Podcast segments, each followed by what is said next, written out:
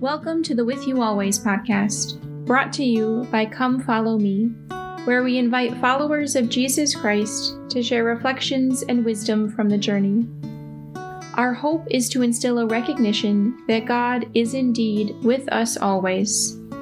Today, Chris Euler shares what God has been doing in his life.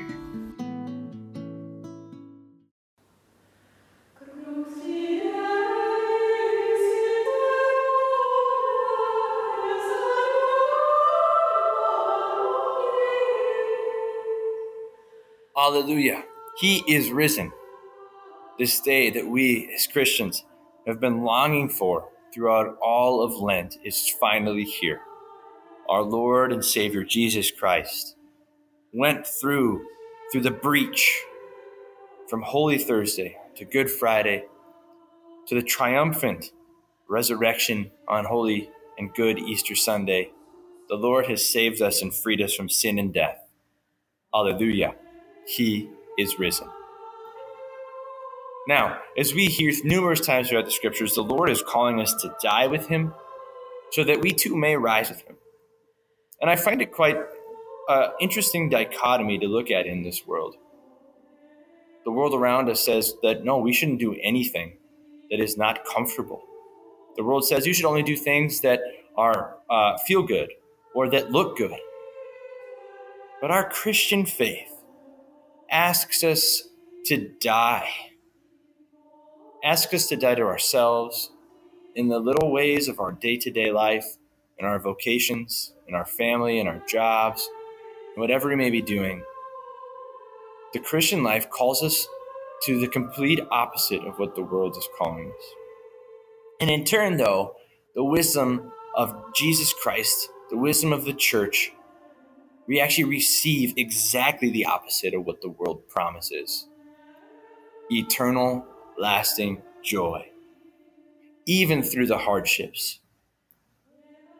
Recently in my life, I've been dealing with uh, an issue that has really been affecting a lot of uh, my relationships. It's been affecting my job. It's affecting my family life. I have not been able to sleep like I used to. Came out of nowhere in February and it's ebbed and flowed. I've slept some nights, I haven't not slept other nights. It's been a real cross for me to bear. But as I've been dealing with it, as I've been diving into it, there's been definite moments where I'm very frustrated and angry, where I'm like, Lord, like, why won't I sleep? Like, just, Lord, just knock me out, put me to sleep. But I know that He's actually calling me deeper into trust of Him He's calling me to die to myself, to say, yes, Lord, like this is this is awful. This is horrible. Like I hate not sleeping. But he promises a resurrection. He promises me that yes, just because you're not sleeping now doesn't mean that you won't sleep again. It doesn't mean that because you're struggling now, it doesn't mean that there'll be a great joy at the end of the struggle. And so, too, we see this with our life, with everything in our life as I've related it to God, I look at the world around me and I see so much suffering. I see so much pain. Think of the people in Ukraine who are all over the world, all over Europe because they've been displaced and they're not able to celebrate Easter with their families. I think of the, the poor in our world today that are wandering around the earth without food, water, or shelter, these basic necessities of human life, this great suffering that they go through. But then I'm always reminded that the Lord is close to those who go through deep trials. And so, as I've gone through my own trial, it's been a real challenge. But I have found a great gift in being able to relate it to God. Because there's some mornings where I get out of bed, I haven't slept much at all, but I know that the Lord is sustaining me and that He's providing me that resurrection that day.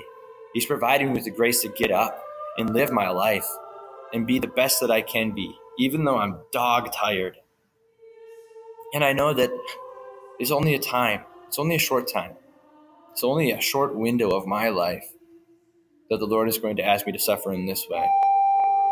And as He's asking me to suffer in that way, there's definitely going to be some sort of resurrection for this crisis and for this struggle. And as I rejoice in that resurrection, as we rejoice in our own little resurrections through our own trials, we know that one day again we will suffer again. Because we're humans, we're on this earth, we're fallen in a fallen state. But we rejoice one day that we will no longer be in this state, that we will be in heaven with our Lord and Savior Jesus Christ. And then one day at the end of all time, our bodies will resurrect and be like, be like created, like they're created supposed to be. They will be made brand new in this resurrection of our body. And when we're all together at the end of time with our Lord in heaven, we will look at each other and say, What a gift it was to suffer so that we can be here. Because the reality is, there is no cross that cannot bring us to heaven. If we take hold of that suffering, if we unite it to the cross of our Lord, He's going to resurrect us. He's going to draw us nearer to Him. He's going to give us abundant life on earth, and He's going to grant us eternity with Him. Without the cross, there is no crown.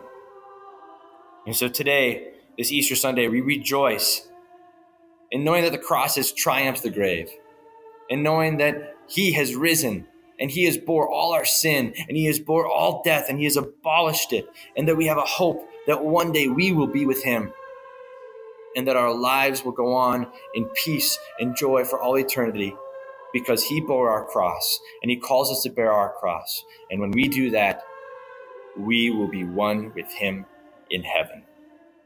So let us pray Lord Jesus, my Savior, Creator of the universe, the one who died for me. Lord, we just ask you to fill us with the grace to unite our crosses to you, to unite our sufferings to you, and to rejoice in our resurrections throughout our daily lives, throughout our struggles, and to hope for one day to be in union with you through our own body and soul being resurrected and drawn to you because of your resurrection. We hope, we hope, we hope. Lord, give us the faith to believe that you have risen and that you are our Savior. Amen.